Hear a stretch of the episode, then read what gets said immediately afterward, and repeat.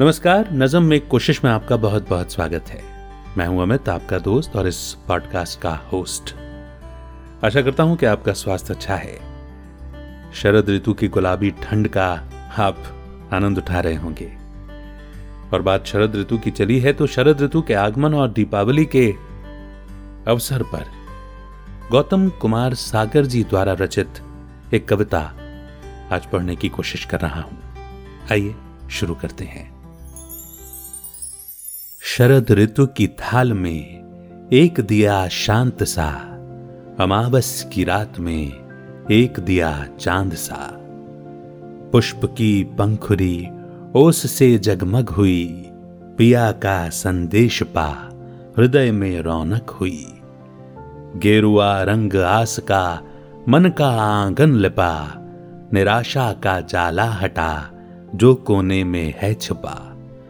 प्रकृति की पालकी में नव ऋतु वधु आई। भेंट स्वर्णम प्रेम का मांगती है मुँह दिखाई। दीप का संदेश है, आंधियाँ सौ चले। देह मिटे या रहे, प्राण की लौ चले। हर वरदान में है वेदना, हर वेदना वरदान है।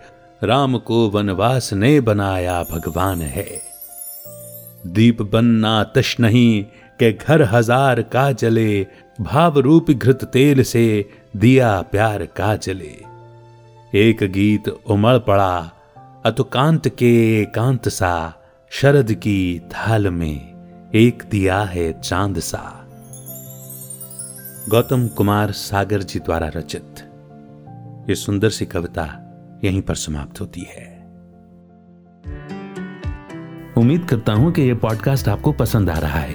लेकिन क्या आप खुद का पॉडकास्ट लॉन्च करना चाहते हैं? और पॉडकास्ट को एक व्हीकल के रूप में इस्तेमाल करके अपनी अथॉरिटी क्रेडिबिलिटी और पहुँच को बढ़ाते हुए अपने इन्फ्लुएंस के दायरे को बढ़ाना चाहते हैं, ताकि आप अपनी सर्विस और प्रोडक्ट्स को और भी लोगों तक पहुँचा सकें। तो डिस्क्रिप्शन में दिए हुए फ्री वेबिनार के लिंक पर क्लिक करें और समझें कि पॉडकास्ट आपकी कैसे हेल्प कर सकता है।